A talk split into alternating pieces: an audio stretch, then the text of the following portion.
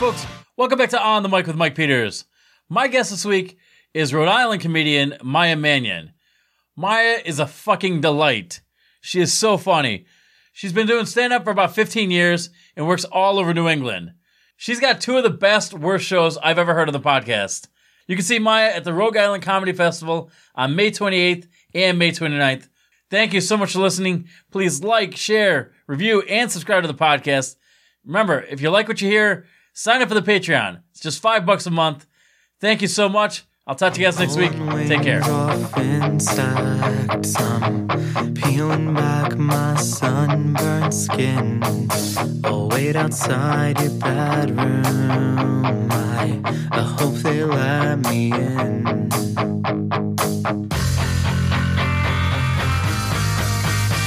Thank you so much for finally doing this. Yeah, thanks for having me. uh, so, what's life like right now? You're are you post COVID? yes. Yep. Yep. I had it for two like two weeks, and uh, I'm good now. I feel fine. Yeah, it was a rough two weeks, but I'm I feel totally, you know, good to go. So that's weird because I thought it was a hoax. The COVID. yeah. yeah. Um. I never. Yeah. No. Yeah, my brother-in-law's a cop and he doesn't believe in it, and he had it. And I'm like, how does that work? Like, you had it. yeah. Was he really sick or not so much? No, of course not. Yeah. Of course not. Yeah. I that's what I think. I think the people who don't believe in it don't get sick at all. And like the people who do believe in it and they get sick, they feel it. Yeah, I kind of thought it was going to be different because I had the other theory about it. I thought that if you were afraid of it, like maybe it wouldn't hit you so hard because you kind of like respected the virus, Yeah. you know. Or but it turns out it's like Freddy Krueger, you know, just like feeds on your fears. and uh, yeah, I just got pummeled.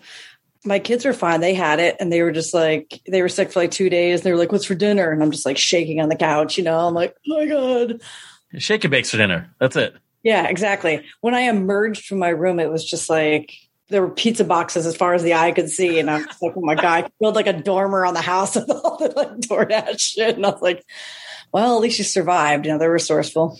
Yeah, you're describing my apartment right now. Yeah, yeah. It's my nightmare. Like I was just like, "Oh my god!" You guys probably have scurvy.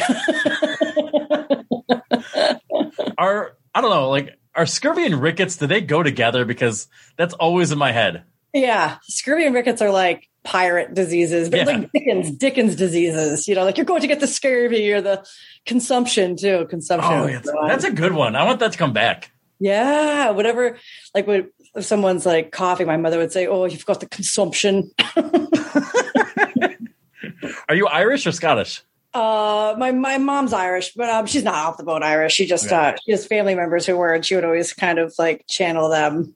My grandpa was Italian, and eh, the only thing he really told us, like not in Italian, he just said, "Get the hell away from the TV." Get- or get out of my chair, you know, like yeah, yeah, yeah, yeah. My dad would go, "Hey!" Like that was like for everything, you know, Yeah. like and he wouldn't like actually say anything. He would just point and just like, "Get, get." Yeah, you do, like, don't yeah, don't sit in my chair. Get away from the TV. Don't touch that. Yeah, All we had stuff. whenever we went to visit my grandpa, like we had to be quiet after 7 p.m. because that's when he went to bed. Yeah, yeah. And th- there was a story where my brother was like three or four, and all the adults are around the room, the living room, and my brother is dropping a 10 pound weight onto the floor. And my grandpa came out heated and he pointed to everybody but my dad and said, You all should know better. and like, and my mom's like, But he's here too. And he's like, Yeah, I like him. he gets a pass. my grandfather, whenever I go to my grandfather's too, like he would fall asleep at like 5 6 o'clock. He'd have a Sealtest ice cream, mint chip, and then he would just like fall asleep on the couch like, like that. So you couldn't even mess with the TV because he would be like watching it. Yeah. You know, and so we'd all just be sitting there watching like, you know, 60 minutes or whatever boring ass shit was on and just that was it. All just sitting around grandpa, yeah, just snoring. I think everyone has the same kind of experience. When did you start doing comedy? I started doing comedy in 2006. Okay. Yeah. In Rhode Island? I had in Rhode Island, yeah. Yeah, I had three really little kids and I basically just did it like like a bucket list kind of thing. You know, like somebody, you know, it was like the only thing anybody has ever told me that I should do is like that you're funny and you should do stand up someday. And I was like, all right, well, I'll do an open mic. And then I was like, I can just check it off Right. but then I'll never have to do it again. It was just one of those things. Actually, what I always wanted to do was weirdly like improv. Then I did improv one time and I was like, fuck that. Like this sucks. I hate this. This is absolutely the opposite of what, what I want to do ever. Cause I did, I went to school for theater and I, I stopped doing theater because of theater people. And I, I love being, I love getting the funny role. I love to be funny, but turns out I'm a terrible actress. Like whenever I got the straight role, I was like, what, what am I going to do with this? Right. Yeah, I was like, if I'm not funny, I don't want to be on here. Like, this is boring as fuck. Just setting up somebody else to be funny was just like, oh God. And then hanging around with those people like six days a week was like, no, no, no, this is not going to be my life. Were they just like stuck up? They're just weird. They're like improv people. Okay. I mean, they're just very like, like, uh, um, here's my thing. Like, I feel like the stand up comedians I know and probably you know are people you can just talk to. Like, I kind of found, found my freaks, you know, but they're, Yeah. but most people who I know who do stand up, the good ones anyway, unless they mentioned it, you know, they wouldn't know. You wouldn't know they did stand up and they wouldn't, you, they just have friends and they're just normal people. Theater people were just very insular and it was just like us against the world kind of thing. Like, didn't have any friend, like fringe, like subculture, you know, and I'm just not, I'm just not like that. Like, I have friends. Um, I don't know. Like, I, you know what I mean? Like, I went to prom. so I was like, this is not, this isn't my scene. now you're just bragging. Yeah, I did. Yeah, I go to the grocery store. I don't know. I don't want to brag. I watch shit TV. I have a very low IQ. Like I go to Subway. Those, that's like that's who I am as a person. So I don't know. So you went to the open mic and then how'd it go? Um, not well. I was uh, really nervous, and I've always been a stronger writer than I am performer. Like I'm, I love to write. I'm, I, just really enjoy the process of writing, and having to go on stage is a total force for me. Like I just, I'd rather not. Um, I do it because it's just how how it goes. You know, like you, you have to tell your jokes. So huge force, but I, I memorized my set, but I was so I struggled so badly with a stage fright. I just kind of like you know rehearsed like I just robotically just ran through my set, and I don't think I articulated at all. Anyway, it was okay. It, it just was very on a scale of one to ten. It was like a two for my first time, and I was like, I'm not going to go out like this. Like I have to figure out how to at least have like a tight five that's decent, so I can just end it on that. And then by that time, I was getting booked. And then I was like, oh, I like this. I was like, then lo and behold, here I am. But it was more like a, it was more like a pride thing. Like I was like, I can't, you know, just I I can't not give it at least a shot. Yeah, I know for me, like every once in a while, like if I get really frustrated, I Mhm. think about like when I started, I'm like, you know, if only I did a little bit worse, I could be Yeah. doing something productive with my life right now. Right, right, right. And I'm the opposite. I was like, I bet if I had done well, I would have been like, good. Whoa, whew, that's over. I remember that the host said to me, this is how badly it went. So at the Comedy Connection in Rhode Island, it used to be that if you like uh, by audience response, whoever did the best then would get a weekend hosting. And I brought a lot of people. So that was the name of the game then, you know, like I did well. So then I got a weekend hosting. And the first, the first night, the host said to me, so who told you you should do this? man it was really bad huh? He's like i just like some people like you know you just do it. He's like i go up there i'm not nervous i just shoot the shit. He's like you looked like you were like you know gonna get murdered. And i was like i would rather that than what happened up there. Um so anyway i just uh yeah. And i, I ended up taking a a few stage fright classes actually and they helped a lot. What do they do with that? The one that I took was at the Boston, the Women in Comedy Boston Festival, and it was called the Tao of Comedy, and it was basically just applying Taoist principles to to comedy and stage fright, and it was just like you know, be in the moment. You know, don't any information isn't bad or good. It's just information. Like if someone heckles you, don't turn it into a positive or a negative. It's just happening. Like just react. And it was sort of because in my daily life, I'm a total, I'm a terrible person and I come up with insults really well. And I'm, you know, but on stage, like in the parameter of the stage, it's just like, it's like I'm at a parent teacher conference or something, and I'm just like, I'm going to be polite and nice. Like that's what I was. And it was just the most unfunny thing ever. And uh, I, I felt like if I was boring and nice, then nobody would say something back at me. Like I didn't want to bring any negative attention to myself. And here I am doing stand up comedy with a microphone. It's bizarre. It's just, it's ridiculous. But that's just, I'm so neurotic too. So it was like, like if I did my set that was pretty like not offensive and it just went well, then that would be enough for the crowd. Right. You know, like it would be like, okay, well, I'm doing the best I can. I'm professional. I have good, solid jokes. And if I do that, then I will just do my set. Nobody will talk to me. I'll get my money and I'll leave.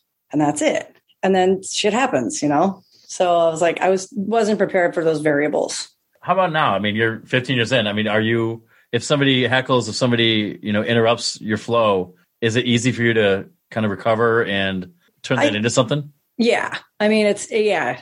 It depends on how much stage stage time I've been getting. But yeah, it doesn't fuck me up now. Like I just, I'm kind of welcome it because I'm sick of my set. You know what I mean? I'm like, Yeah. I'm, not, I'm not like welcoming hecklers, but I'm like, I'll, I'm better at it now. Yeah. What about you? Like, I don't, it Um, doesn't anymore. I don't know. Like I, I host shows.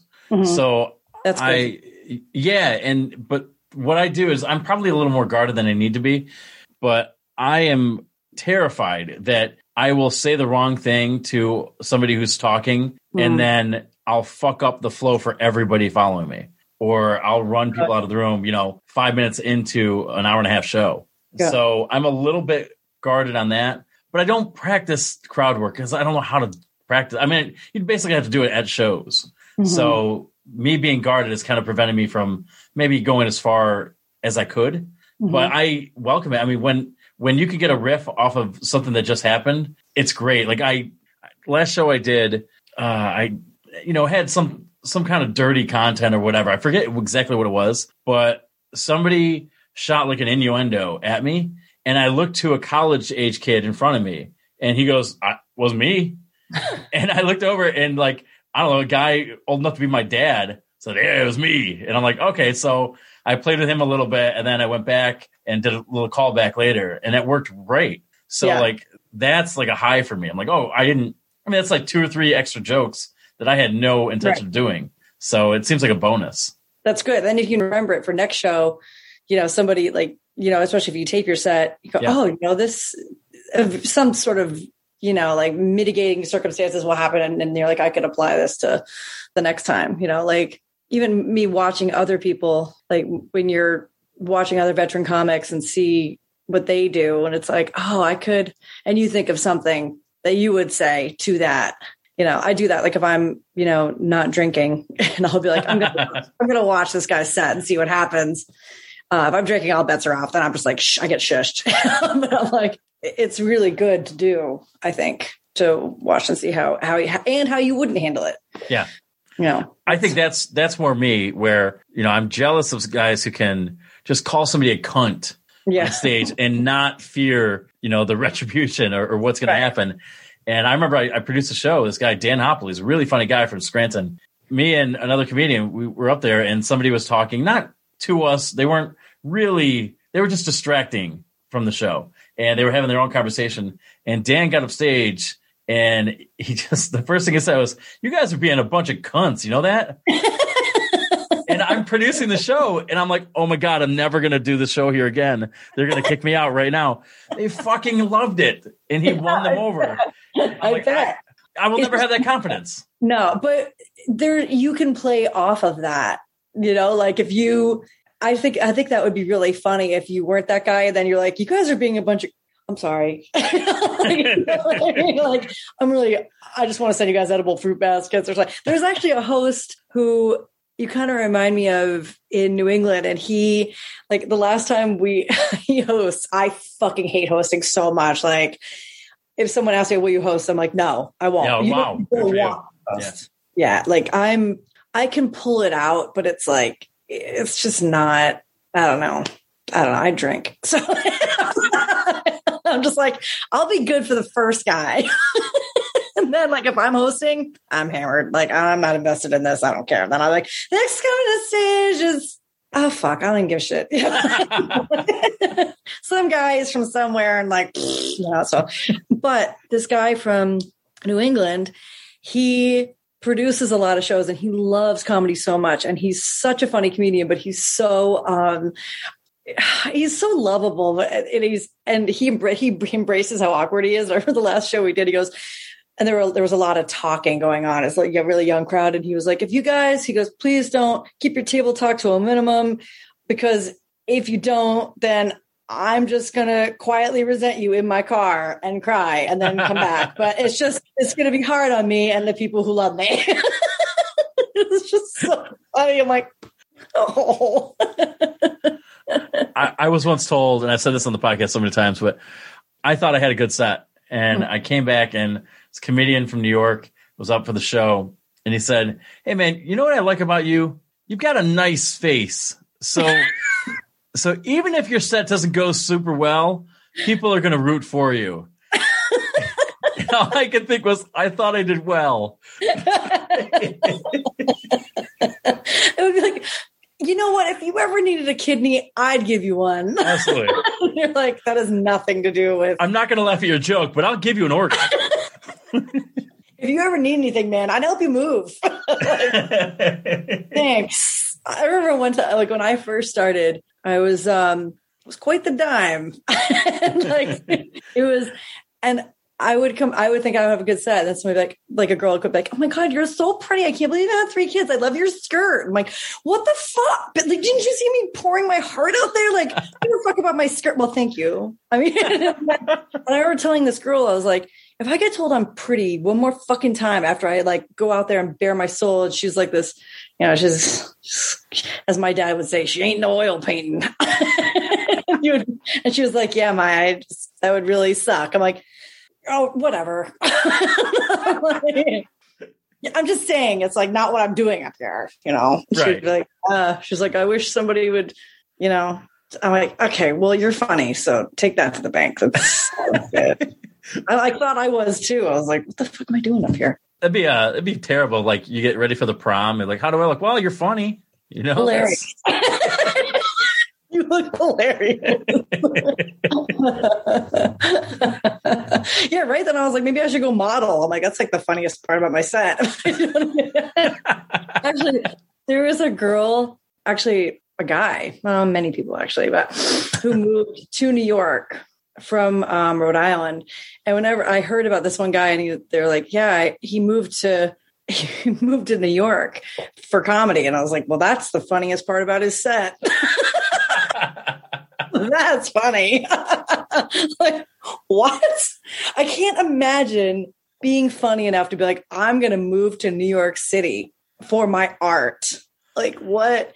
I wouldn't even move to like Poughkeepsie. for, like, I'm to make it. now Poughkeepsie is a very nice town, and you're Yes. missing out. It is. I know. I go to Vassar or like whatever. But I, I just I could never. I don't know. Even if I was like, I that's terrifying. And like, wow. Yeah, I would need a job. Yeah. well. Like- really Like good job. I toyed around with the idea of moving to New York a long time ago, and uh, I guess five years ago, around there, four or five years ago, and I had an interview and a second interview at minorleaguebaseball.com because I used to be a journalist, and so I was going to go back into that, and that was the only way I could justify to myself because I was still pretty new at stand up, Mhm. and I'm like, there's no way I'm going to make money doing what I do right now. If it's you know, so, I needed a job, and I don't know, I, that's, that's a lot of confidence or uh, delusion. Asian, yeah. I feel like like the times I've done comedy in New York, I just thought to myself, thank God I don't do comedy in New York because Yeah. this is, you know, barking and like just doing sets for two people, never getting paid. Like I live in New England and I do pretty well. Like as a comedian here, like I work I work um, five days a week and I do comedy on the weekends and I get paid a decent amount of money. And I really, to me, that's like making it. It's like, Yeah. this is as, as much as I, that's fine. Like I never thought that I would, uh, when I first started, I don't know, like I just feature and, um, you know, I close out rooms and stuff like that, but it's like the money's good and it's fun. I get to hang out with my friends and I know everybody and it's like, it's good extra money and it's, it's, I don't know. I feel like it's like, I'm happy. Yeah. So I don't know much about Rhode Island. I know Family Guy is set there. Yep. and uh, do you guys have three counties or five? Oh, that's a good question. Uh, I didn't grow up here, so Oh, okay, okay. two- Mm. I, looked it up, and I think it's three, but it might be five. But I looked at that in Delaware. so small. Oh, I used to live in Delaware too. Interesting.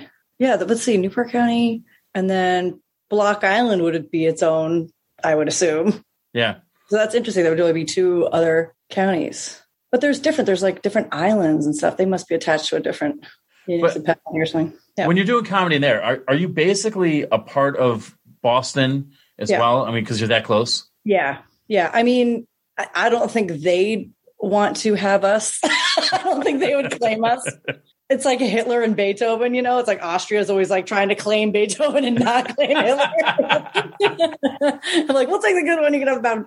But yeah, I feel like there's a small group of Rhode Island comics, but there's only one club in Rhode Island. So all of us go to Boston and Connecticut and like New Hampshire. Yeah.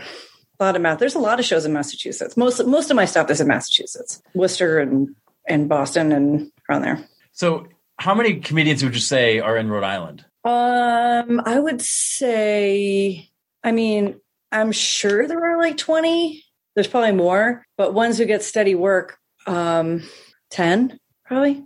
Yeah, I talked to a guy, Chino LaForge, is out in Hawaii, and he said on his island he had like, or I forget what it was now, but I think the main island had like twelve Yeah. or something like that. Like, he knew all of them basically. Yeah. Yeah. Yeah.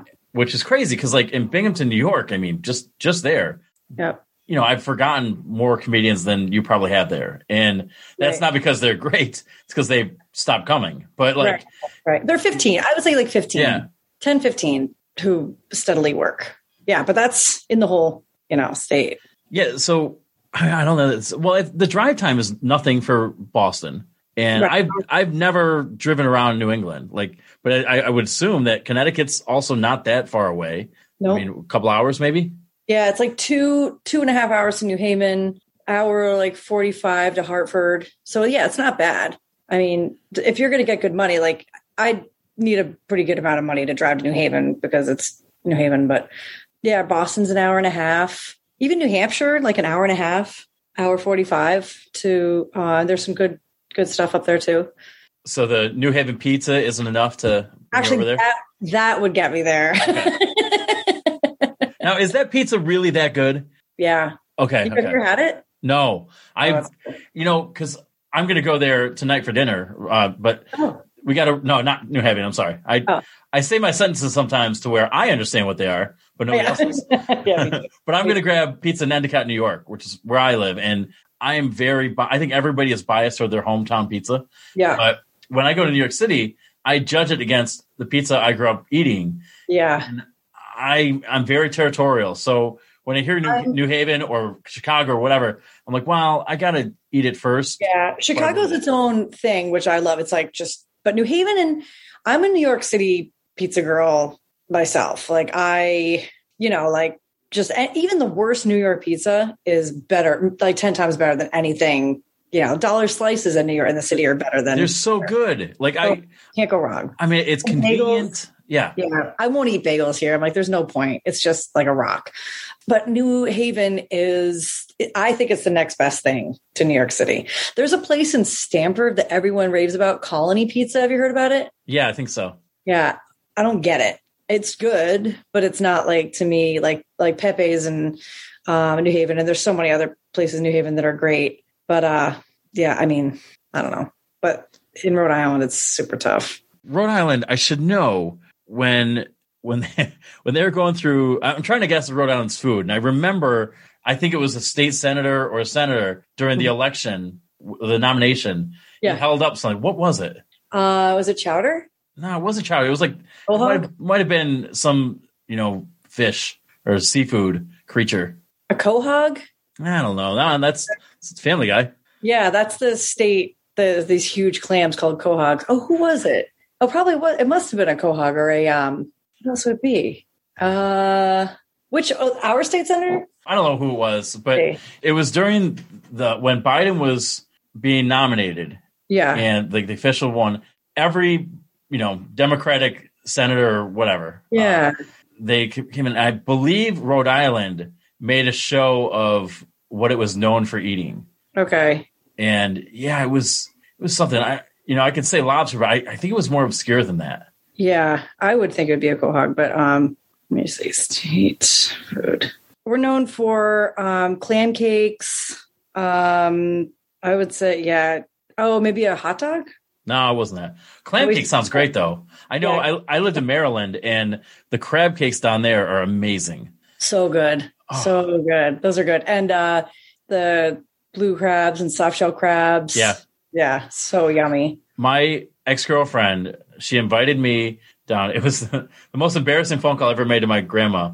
Was that uh, I was covering a baseball game at Oriole Park. It was the Yankees were in town and they were playing the Orioles. And I called my grandma, who's a big Yankees fan, I told her about the game. And I said, "Yeah, well, once I wrap up here, I have to go to Sarah's, and then we're going to go to her friend's house." And like, "Oh, what's going on there?" Well, I said, "Well, her friend invited me through Sarah because he wants to have me eat crabs." So Sarah said that she can't get crabs without me. and, and my grandma's like, "Yeah, that's lovely." I like that. She can't get crabs without me.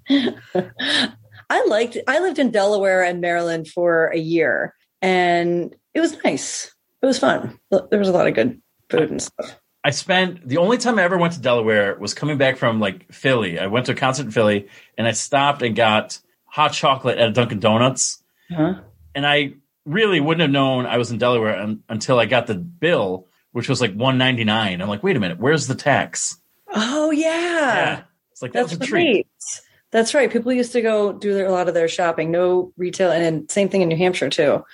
Their property taxes must be crazy, but um, yeah, it was fun. The food was uh, the food was good. Rhode yeah, Rhode Island is uh, ch- chowder, um, chowder, yeah, clam cakes, lobster, just you know, yeah, hot dog. Actually, there's this weird hot dog thing like the hot wieners in Providence. I don't know. I live in Newport, but um, there's some th- there's a lot of it's very a lot of Italians and a lot of Portuguese people too. So Yeah. there's You would think like over time they would just like get rid of hot wieners as yeah, I'm like just come on, hot dog, and like and, and nobody should be known for that. It's like embarrassing. You're like just, just just find out when you got here, but we don't need to like you don't need to put that up there. right. Like unless you're making money presenting Right. that, you know. Yeah. Oh, this guy, there. that's what it is. Soggies, that's what they're called. And they he he puts them all up at his arm. This guy is famous. It's like this famous street vendor, and he he puts them all like up his arm, and then that's how he and then that's how he like whatever. I've never had one, but I don't know. I guess that's the thing to do. So, who did you grow up listening to? I mean, what, who are your favorite comedians before you started doing comedy? I mean, anybody inspire you? Yeah. So my both my parents owned restaurants when I was uh, when I was growing up, and they're divorced, but they each own restaurants. So I was left alone a lot at night, and I would watch. Uh, my dad had HBO, so we'd stay with him on the weekend, and that was a big deal. I grew up in Vermont, so I remember seeing Richard Pryor live on the Sunset Strip, and I was like mesmerized by him. I loved him so much. I was like his childhood is so fucked up. I felt like I had a really fucked up childhood because my parents fought all the time. But looking back on it, like I really thought like the most adversity I ever faced was that my mother drove a Subaru and I didn't have like this year's ski equipment. Like I used to ski race and I was like, I don't have any skis. Like I'm so poor. And I really felt like I was the poorest person. Like all my friends' mothers drove Volvos and Mercedes and lived in these huge houses. And I had like my both my parents had houses. They were like, I my parent, my mother's house was like a cape, and I was like, oh my god, I can't even have people over. Such a little twat, but I really felt like Oliver Twist. Also, because my mother would tell me how poor we were, like all the time, because she grew up really wealthy and she didn't marry well. But you know, she owned a house, she owned a restaurant, and she was like, "We are very poor." Like we are poor, and I'm like, "You believe what your mother tells you?" So I was Yeah. like, "We're fucking broke." Like this is it's like like that Kevin me like they're gonna take the whole damn house. Like that that's how I felt. So I remember telling my friends like later on, I'm like, well, you know how poor we were, and they were like, what? They're like, you were, and I was like, well, yeah. I mean, looked how they're like, where? I was like, well, my mother told me we were poor. They're like, pretty sure you guys are okay. So anyway, shut the fuck now. But so my I stayed with my dad and Richard Pryor so he would talk about, you know, his life and growing up in brothels and everything and how fucked up, you know, and just like, and, I, and everyone was laughing. And I, it was such a comfort to me because I was like, every, look how like his life is a fucking nightmare and he's making people laugh and he can write jokes about it. And I can do that because my family, no matter how dark things got, everybody laughed. In fact, like the worse things would get, the funnier everybody got, and we would all laugh about it. And I remember one time my my my mother's crazy, and she would it was always she was always a spectacle, and I hated it so much. Like she would always make the biggest scenes in public, and literally like fight over my brother and me, like with our arms. My dad my dad would like get so upset because she would come into his restaurant and make a crazy scene and just be like, Steven, you have no dick and you owe me money. And it was just like, oh my God. And he would be like, "Oh, how's it going, Sarah?" He's like, "Isn't she great?" he'd be like, "He's like, I'm sorry, we're such a fucking circus." I'm like, uh. "He's like, I'll buy you a pony." I'm like, oh my god! Oh my god, that's amazing. He used to say things like, uh, "I know, I really, I'm trying to make it work out." he'd look at me and he was like, "You know." he's like, it's just, uh, he's like, you know, he just looks at me and he was like, well, he goes, clearly it was my fault, you know, like, oh my God. He would, he would always just make me laugh. So anyway, so Richard Pryor was like who I, he was my hero. I have pictures of him all over my wall. I had Richard Pryor, Muhammad Ali, and Bette Davis. Oh my God. And I remember telling my dad that I was like, I came down, I had to go to the bathroom and I was watching Bette Davis on Johnny Carson. And uh, she had a cigarette holder and she goes, uh, you know, Johnny, I used to think that, you know, because they were running old clips of her. She was probably like 80 at the time and she had a leopard hat on and a leopard jacket to match and a cigarette holder. She goes, you know, Johnny, I used to think that I wasn't very attractive and, and, you know, I was heavy and all that. And she, she goes, but look at me. I was gorgeous. like, dad, who is that? And he said, that's Bette Davis. And I said, I want to be like her. I was five. I was like, I want to be like her. My dad goes, You're on your way. and then I used to dress up like Muhammad Ali. I used to put on my dad's bathrobe and his boxers, and I would come down the stairs and I go, I'm pretty. I'm pretty. Look at me, Howard. And then I would like, I'd like fight and stuff like that. I wanted to take boxing lessons, and uh, I would watch interviews of him trash talking and I was like, I will be the gorilla in Manila. And my dad has these pictures of me and he goes, you know, most girls want dolls. right. and I was like, do you make love to your wife with that, with that toupee on Howard? I didn't know what it meant, but I was like, I just thought that he was the most amazing person I'd ever seen. And I loved Mean Joe Greene. Oh yeah. I, I was like, I loved anybody with a big personality who was just you know, commanded a room. It was just unapologetically who they are. I think I still do. I think everyone should, but I just loved people who were just like, I remember I watched every movie Richard Pryor was in, like his stand up, anything that I could find, like the toy. I just loved, I think I just, I think I broke the VHS tape because I watched it so many times. And I was just like, these people are so cool. Yeah. I remember watching, I think I saw the toy, but yeah. I remember being in my parents' room watching Moving. Yes. it's something I have not gone back and watched that. Yeah. Ever. Yeah. And but I remember him being so frazzled with yeah. everything, and I'm like, this guy is awesome. Yeah. And then so and then the one movie I really really like of his is Brewster's Millions. I love that one. And I'm a big baseball fan. And I'm like, and John Candy's in it. Yes. And, oh, yeah. And that's great.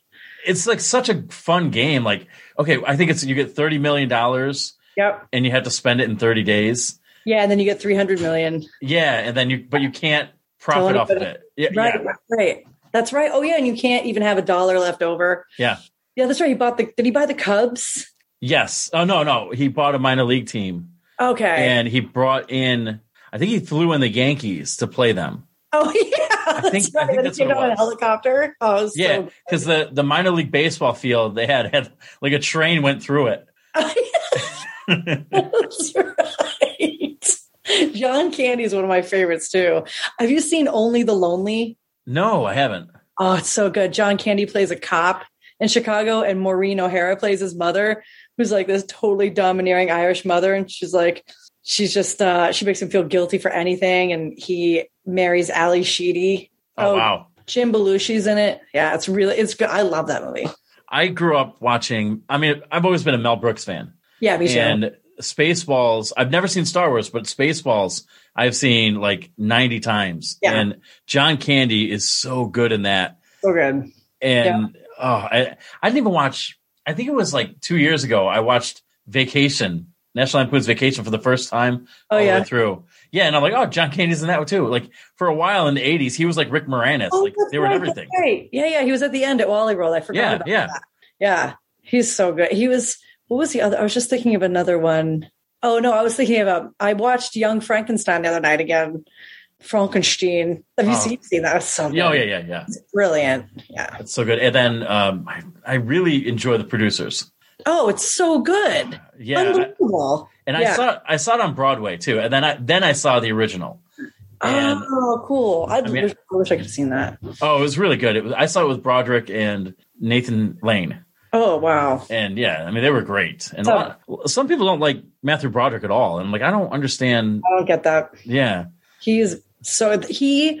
My mother still talks about a play that we saw with Matthew Broderick and called oh god Matt wait Master something and the boys. Uh, it was about Matthew Broderick played this spoiled prep school kid, and there were these two black guys from South Africa, and they ended up getting stuck like in a diner together, and he was just a total spoiled little shit. And at the end, they kind of anyway they sort of enlighten him. But um, yeah, it was so good. He's I think he's such a talented actor. Like just yeah. yeah. His first couple movies were War Games, which is so good. Yeah, I remember I loved War Games. And then he was in Ferris Bueller. Yep. And then I don't know if you've seen this movie, Project X. Oh yeah, I have seen that. It's Yep. with him and the the monkeys, and we had that one. I didn't see Ferris Bueller's Day Off or uh, War Games until way later, but Right. my mom recorded Project X, and I watched that all the time. Yeah, that's really good. Have you ever seen um, Max Dugan Returns? No, That must have been one of his. It might have like it, maybe it was like War Games and then that. I remember seeing it in the movie theater. It was I think it was like 1984 or five or something. It was uh, James Robards plays it is uh, long lost grandfather who just shows up. Uh, he's sort of a like a, a criminal, and then his mother was uh, I forget her name, but anyway, it's really good. Max Dugan returns. he's only got like forty or fifty credits for movies. Like Yeah. he's pretty selective. Yeah. And- It's interesting that he did Stepford Wives. He must have needed some cash. yeah, and obviously he's he's doing okay. I mean, Yeah. like like We're We're not he's gonna on, for him, yeah. no, and he's on Broadway all the time anyway, so it doesn't Yeah. really matter. right. Uh, but ah, you ever want to do any acting? Um, no, no. The, the theater stuff spoil it or uh, get it out yeah, unless it was like some character part. Which actually, I did do um, some theater when my kids were little because it was my friend has a theater uh, and a cabaret, and it was she, he was like, "It's perfect for you." It's like this crazy old lady, and I was like, "Yes, I know, right? It's seamless, no, not a stretch." Um, but it was this crazy, like crazy mother-in-law. I was like, "Oh, perfect," you know. And then the next one, he was like, "Oh, do you want to play like the wife?" I was like, "No, sound lost me, no." so, but it was fun. But no, not like I've been in my friends. You know, if they're doing like a video and they need, I'm always somebody's mom. Right. Yeah. But no, I don't have the bug to do that really very much. I mean, you started doing comedy when you had three kids. I mean, Yeah.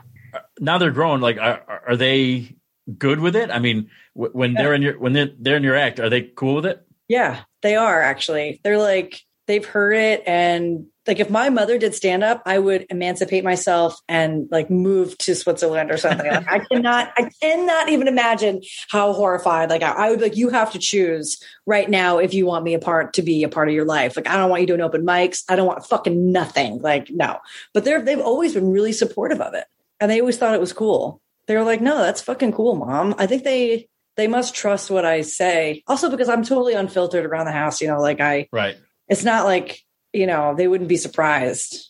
I'm like, yeah, well, I call you fucking retarded here. So I wouldn't, you know, like, like you guys know what's going on. And then also I, I, you know, yeah, no, they're totally cool with it. And they're very, yeah, they've always been really supportive. And they're always like, my mom does stand up and that's so cool. Yeah, I know. When I started doing stand up, I told my parents, and they were like, "Dude, no." My dad was like, my dad always thought that I was such a great actress, and I, he thought that I was going to be on Broadway, and that was my calling. And when I was in high school, that that would have made sense. Like I did, I got the character parts, and I was I was good at it. But he was like, stand up. He's like, you're funny, but he's like, you're not like. I don't know. He's like, Are you? And I was like, I do all right. I was like, I don't know. Like, they pay me. And he would always tell me jokes. Like, he would find street jokes and be like, You can use that. I'm like, Okay, dad. Thank you. 30 other people use it too. Yeah, exactly. I was like, he's like, well, people like that one at the post office. I'm like, okay, I'll, I'll use it. And then he's like, so how'd you? I'm like, I opened it with it. I killed, it killed dad. You were right. He's like, I told you. You did. And want commission. yeah, totally. But yeah, no, they're they're cool with it, which is which is uh they'll actually like like I'll kind of they'll kind of help me write, not write, but like if something happens, I'm like, I'm gonna like you should you should talk about that. I'm like, yeah, I think so too. You know? So is, is any topic off limits for them or what? Yeah, I wouldn't talk about like I wouldn't embarrass. Yeah, I wouldn't use something that was like emba- like funny is funny, but if it was embarrassing, like I remember like one time I tweeted about my daughter and it, she was like just so pissed at me, and so I was like, okay, I won't. Oh, I forget. I even forget what it was about. Oh, it was about her boyfriend and like he has Twitter. All my f- kids' friends follow me on every social media, so it got back to her, and she was like, "Mom," and I was like, "Oh my god, I'm sorry." Like I didn't, I didn't think like not much embarrasses them, so I was surprised. Actually, it was. I was like, "Oh god, if you didn't like that, like I should really rethink my set." Shit, but yeah, not too much. I guess. Yeah, just yeah, probably boyfriends or girlfriends or something. I assume they've seen you on stage too, right? my oldest to have my younger son hasn't and he hasn't he doesn't have any desire to he goes i support you i just don't need to i'm good i was like fair enough My sister came to see the first show I'd ever did. She was in the audience for it. And that was five years ago. She has not seen me again.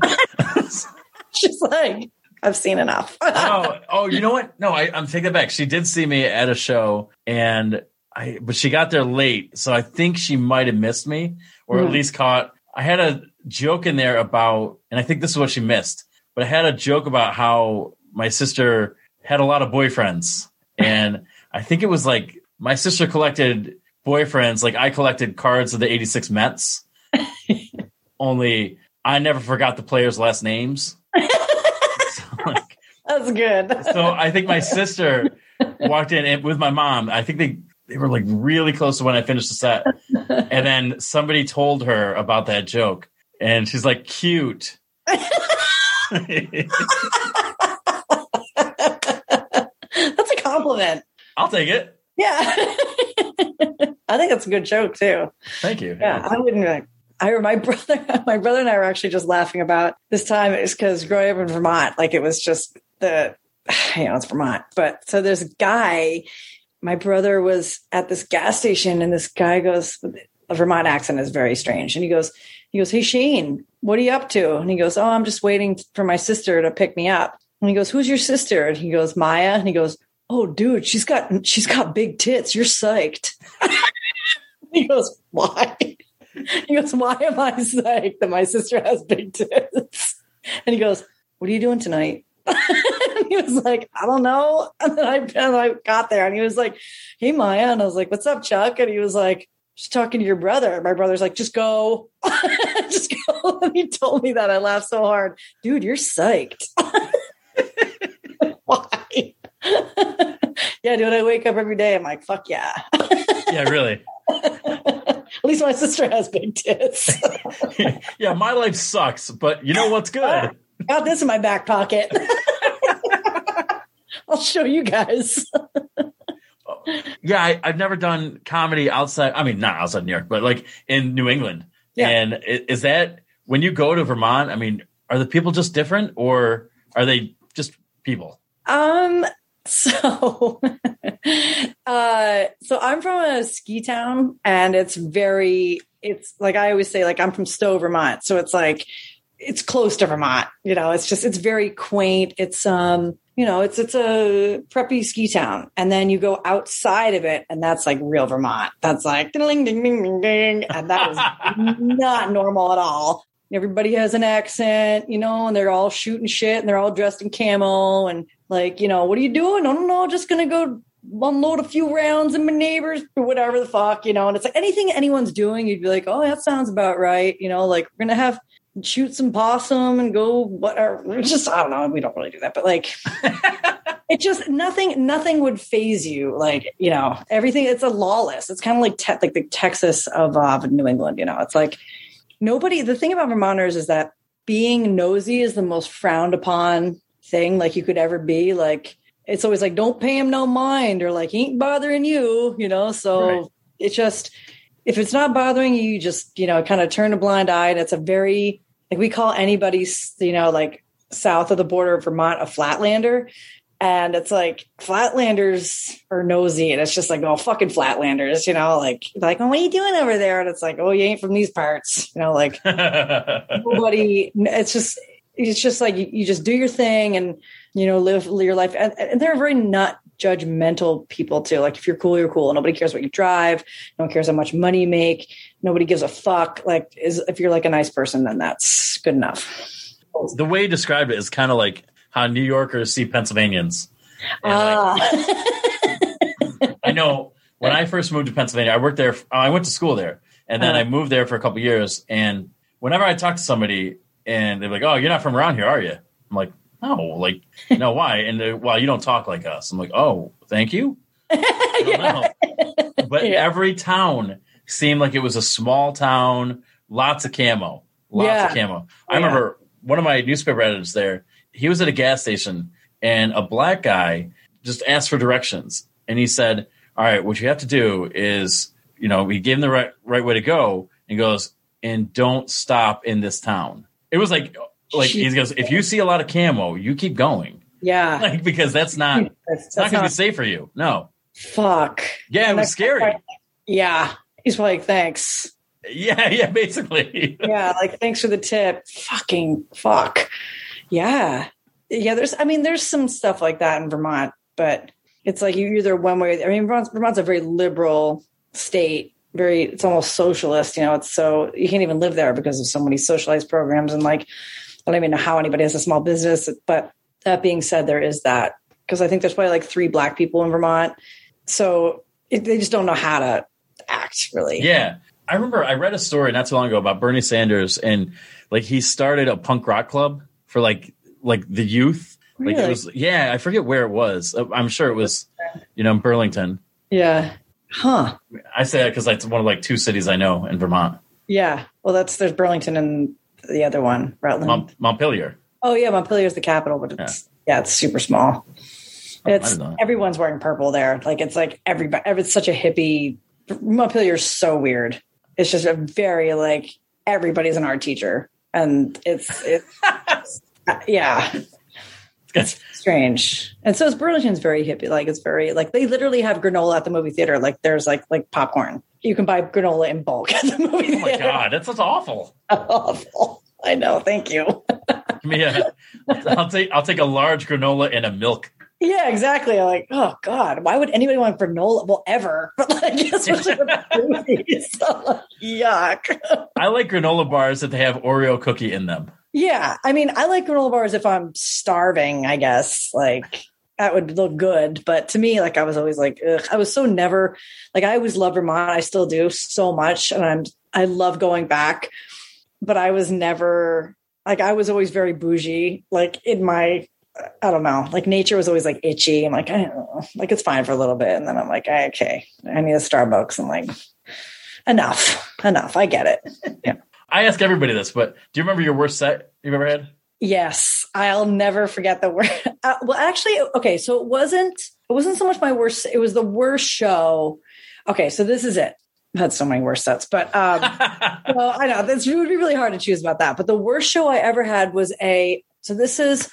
So my friend Jackie, she called me and she said, "Hey, I have a fundraiser uh, my for my friend's son. He's 17. He had cancer, but he's going to be fine. And the um, the show, it, the proceeds are just going to be, you know, for uh, expenses for you know my friend taking off work, and yet you know what I mean, like all that kind of stuff. And it's just you know to help the family out whatever, would you be willing to do it? And I said, absolutely. I'll be there. So was this guy, I have two friends, Mike Hanley and James Dorsey and myself. And she's like, I'll host. So you'll, you'll go up. I said, I have another show to do. Do you mind if I go first? She's like, no problem. I need you to do like 15 up front. I'm going to do some time. Then you can leave or whatever. I was like, perfect.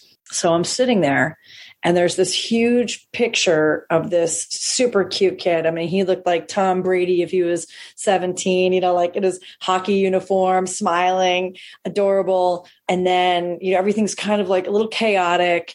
Uh, I'm waiting and I'm like looking at my watch and I was like, Jackie, what time is this going to start? Cause, uh, no, I, I have some driving to do. And she, she came over to me. She's like, Oh my God, Maya, I don't even know what's going on. I'm like, Oh, great. You're fucking trashed. That's awesome. Okay.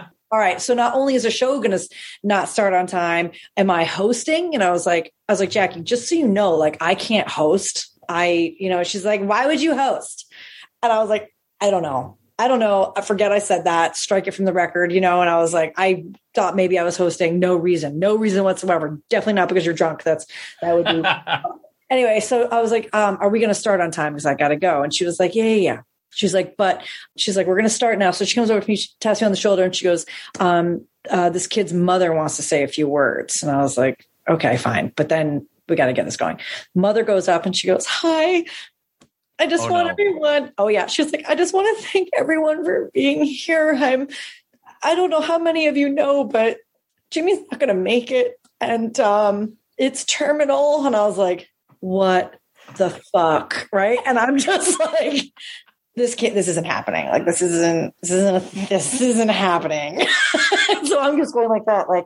And I, I'm crying. Like I'm mascara is probably running down my face. I'm like, as a mom, like as a person, I'm just watching this. And she was like, I just want to thank everyone for being supportive. Like I'm going to lose my son. She drops to the fucking floor, like on her knees. Like she can't even talk. I'm like, I'm thinking like, what are you doing here? Like, why are you even, why is anybody here? Why are we still doing this? You must have known an hour ago that like, this is just going to seem and I'm so all this stuff is going through my brain, and I was like, oh my god, I'm literally in tears.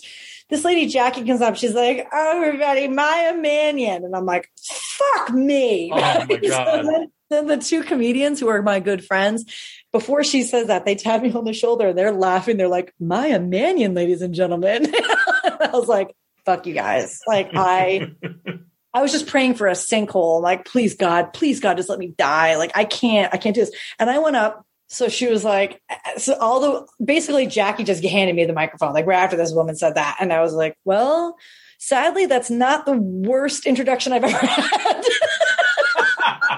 I was like, um, I and I said, I, you know, I just said, I just want to let you know how so I'm just so sorry. I was like, I don't even know if I, I don't even want to say any jokes. Like, I just am so sorry for everybody and for you. And and I was like, do you guys still want to do this? Like, I don't, you know. And I said, I feel like it's just really inappropriate to tell jokes. I was like, honestly, I can't even think of anything funny, but um, you know. And the lady's like, no, we want you to keep doing this. And I was like, are you sure? Because this seems really fucked up. I was like, I'm just saying this. And for probably most of the people, I'm like, I will tell jokes. I'm not happy about it. And I didn't want to get paid, but now I do. and, and I was like, Jackie, lose a number. I was like, I don't even. Wow. Anyway, so I, I ended up like telling a few jokes and it was, it went okay, which is, I don't even know how that happened, but it was the worst. Like it felt surreal and I felt like this can't. And then there was another show pretty like shortly after that was a show for this little girl who had cancer was going to be fine. And I was like, is she going to be fine? like, I was like, I want it in writing. I want to see a picture of this kid with like today's newspaper. Like I want to see. So I want to see some rosy fucking cheeks. I want to see some hair. I was like, I'm not going to do it. And they were like, we're going to give you 500 bucks basically. And I was like, fuck. But I was like, are you sure? Can you assure me that you're not going to put a pull a fast one? Cause I'm not going to do it. So she was like, no, she's going to be fine. And I was like, okay. All right. And I was like, so this is just whatever. So I get there. There's a fucking slideshow of all her friends who didn't make it. I was like, what the fucking fuck is wrong with all you people? You guys are fucked up. And they were like, they're like, Lindsay's to be fine. but here's a slideshow of all these kids with like holding their. I'm like. So I was just laughing. And then I'm sitting here, I'm like, I look like a psychopath. So I'm like laughing. I'm like, this cannot be fucking happening. You're being typecast. Honestly, I was like, all right. And, and then after that, I was like, no more, no more um, uh, fundraisers, like unless it's for like a baseball team or something, you know. and everybody is fine. I was like, look, I'm a bad luck. Like I don't know what it says on my card, like you know, like bereavement. Like I don't know. Like, but honestly, I was like, this can't. And my friend Rob was sitting next to me, and he was just started. He just kind of looked up and kind of put his head down because I had told him about the other show, and I was like. so those are my those are the two worst ones. That's amazing. Yeah. Actually, there was another one where this guy who and I'm not gonna tell that one. Why? Because he made it? He survived? no, no, yeah, right, yeah, because he's living now. No, it was just yeah. There's another. I'll tell you. I'll tell you somewhere else. Anyway, so, so when you have a set like that, is it easy to? I mean, it's not. It's completely out of your control. Like, is that easier to shake off than like just a bad set? Um, I think like I don't know. No, obviously, because I still remember it. They're so vivid in my mind as being terrible. Like I remember before that, I had done a show for this woman's son committed suicide, and it was like every year they had this thing, and I was like, "What? Oh, don't you guys just want to go for a walk or something, or like, like do like a five k or or something?" Because it just seems very insensitive, and like anything in your set, you're just going through your set, like would that be insensitive?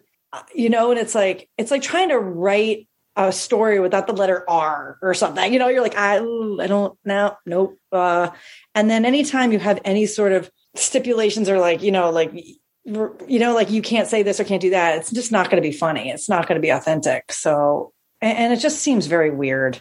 There was a, actually there was a show I did a fundraiser for a woman who who died and it was for her kids and we raised like 15 grand Oh my god! and uh, yeah, it was awesome. I felt really good. But my friend Kelly didn't. She was on the show, and she this woman came to every single one of my shows. I used to produce the show, and she loved comedy. And her friends asked me to do it, and I was like, it feels weird. And they were like, no, you know. But I was like, but knowing Jen, I knew how much she loved comedy. It was her favorite thing. So anyway, one of my friends had a joke, and I didn't tell her that it was for her kids, you know. And so she goes, she's just joking. She goes, um, if an orphan makes you cookies, are they still homemade? and I was like, as she started the joke, I'm like, and no one laughed, and that always gets a good pop. And she was like, and then afterwards, she's like, "My, you didn't tell me." I'm like, "I that was an oversight." But We have a there's a comedian in Albany who has this joke, and it's pretty good, but it involves a woman in Florida chasing her dog, and then the woman gets eaten by an alligator, and she died. So she did this set in Binghamton, and she didn't know that the teacher was from Endicott, which is like 10 miles from Binghamton. So in the audience, and I'm watching this, I know what's going to happen because I've seen her set before. And, you know, I didn't, I didn't warn her or whatever. I thought maybe she would have known, but in the audience are a bunch of teachers from Endicott. So she's telling this joke about this teacher from oh. Endicott who died via an alligator. and her, one of the lines is like, good. If you, you if you chase, just let let the alligator have the dog. Like you deserve it. And it was, and she hosted the show. And she's gonna keep going back. oh, so she came off the stage. I go, hey, so I know why that didn't work. And she's like, oh, son of a bitch. like, what are the odds? I know. Like the woman died in Florida. Like I feel like that would happen to me. I'm like, of course, of course. That's great. That's like, oh, that poor woman. Oh God. I'm like, I quit. I can't. what do you have to do with the Rogue Island Festival? Is that Doug Key's operation and then everybody helps, or is Yep. that okay? But yeah, it's Doug Key's baby, and um, I am too shitty of a person to help. Um, but I do. I am on it. I'm on it for a couple days. Uh, the first day, and I think the last day, I work a lot. But yeah, so it's it's amazing. Yeah, so it's like it's it's it's phenomenal. Actually, it's so cool. Is this the first year it's going for two sessions, like uh, the spring and a fall? Yes, this is the first year. Yep. Yep. And I hope it continues because it's it's so popular and it's such a cool thing. Oh, I know. Like I, I think I applied for it maybe two years ago, and I wasn't good enough to get it. But you know, oh, thanks for agreeing. Uh, but no, it, I mean, it's got to be. I just know how many. Sub- I don't think it's that. I think it's. I just know how many. uh, You know, submissions he gets. It's got to be one of the prestigious ones now. I mean, that's Yeah. that's Yeah, a I huge mean, one. There aren't too many. Um, I know it's, it's the only one in Rhode Island and in New England. There aren't many. There's just there. There's the Boston Comedy Festival, and then I really can't think of another one. So you know, and Doug has such great connections, and he's just such a nice guy. Everybody wants to be a part of it, and you know who he gets is like, oh my god, it's it's really something. Even the first year, it was uh like holy shit. Who was on the first year? Uh, the first year I think was Mark Normand, Sam Morril, Dan Soder. Uh, uh I want to say like what other women on it. I forget the I forget the women, but it would have been um Well, it's that group, it would have been probably Rachel. Um, I forget her name now. yeah Dunbar. Well, there's oh no no Rachel um maybe Joe List and um uh what's his wife's name again uh Sarah Tollemache. Yep, yep. And uh, Maria Cello.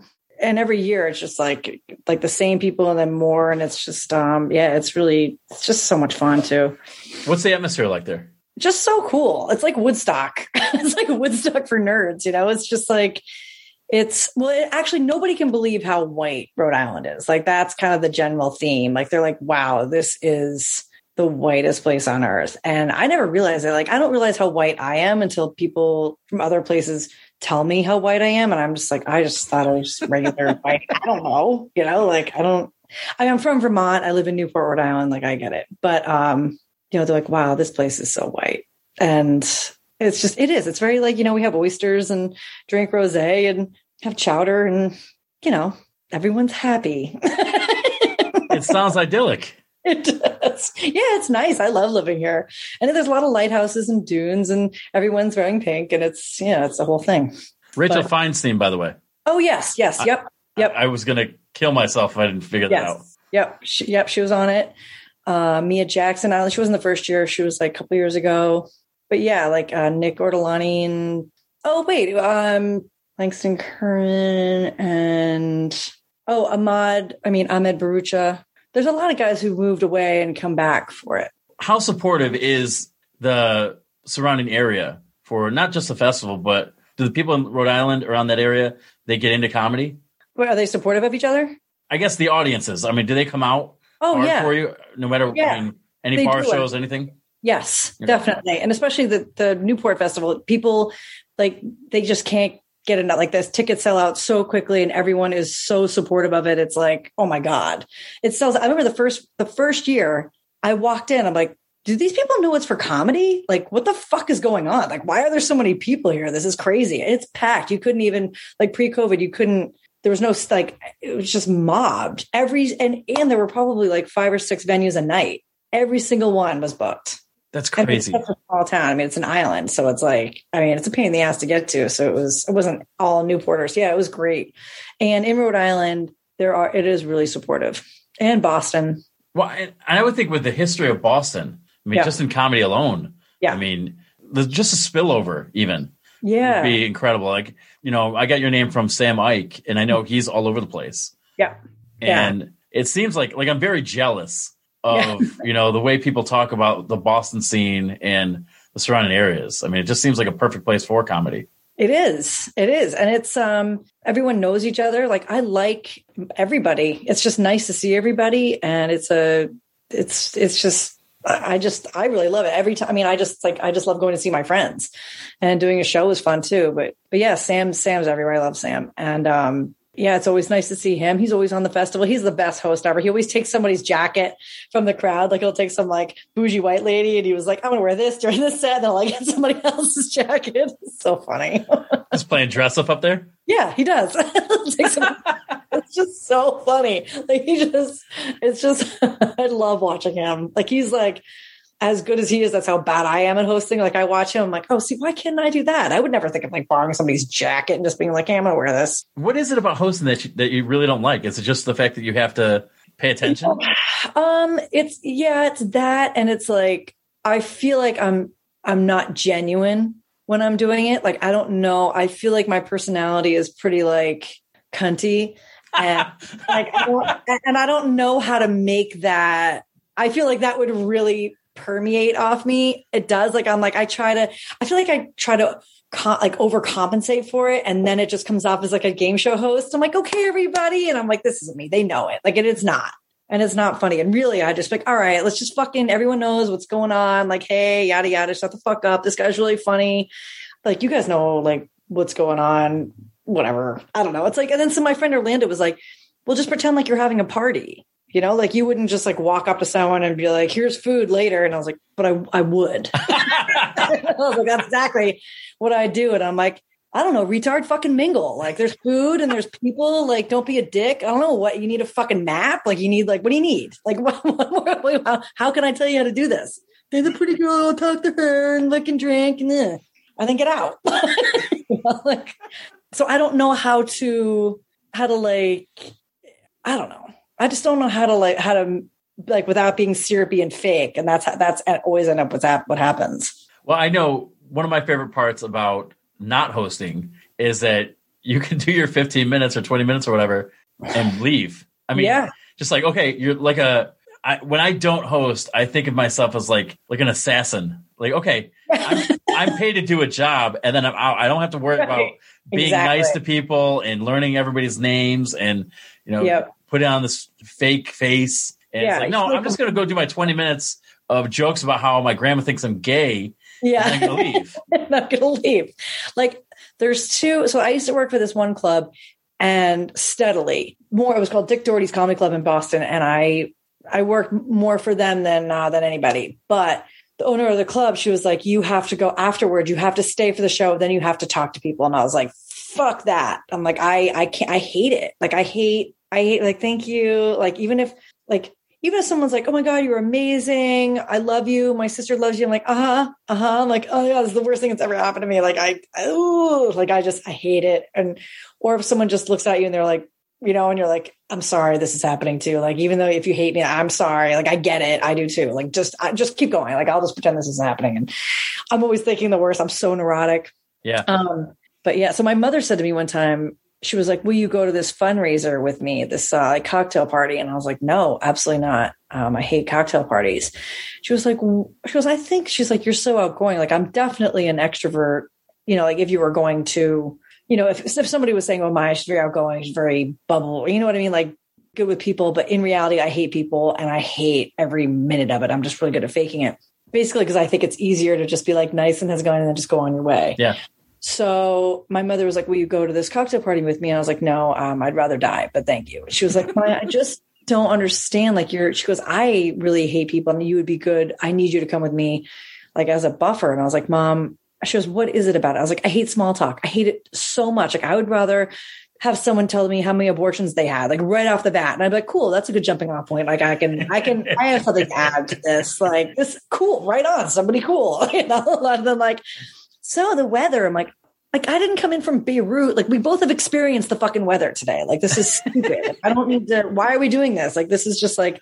My mom was like, you know, Maya, I feel like. Oh, and I said, I think I have social anxiety disorder. She goes, Maya, you're just a cunt. And I was like, well, there's that. And she goes, no, she goes, Maya, you don't want to leave the house on the off chance somebody might bore you. I'm like, that's it. I was like, that. Exactly like if I don't have to, like if it's not like something required by law, like say parent teacher conference or going to the doctor or something that I have to do, which I think is a huge force, but I will do it. But if it's like elective, then no, because it's just a sea of small talk to me. It's like, oh god.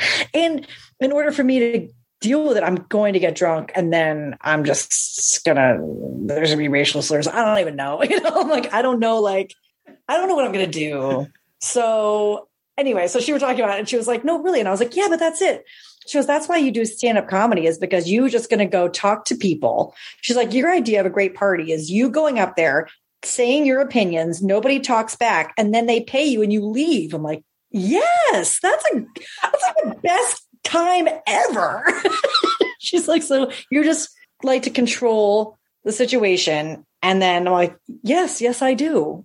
I don't want anyone to talk to me. Like, yeah. But I was like, wow, that's how crazy I am. That's how crazy we all are. Right. No, what I like about producing shows is that as soon as the show, I'm hosting it and I'm I'm fine with hosting it. I like it. But as soon as the show ends, I can go clean up my equipment and avoid talking to anybody. Uh, yeah, that's a good one. And I just don't I feel like, especially as a host, I'm like, nobody wants to talk to me anyway. I don't want to watch people get complimented on their set. You know, like it's not Yeah, fun yeah. for me. You're like, yeah, yeah, Yeah, I, I I booked him, remember? but I'm like, no, I'm gonna go, you know, I handed the mic. yeah, I gotta go wrap up my mic cord. It's gonna take me at least six minutes.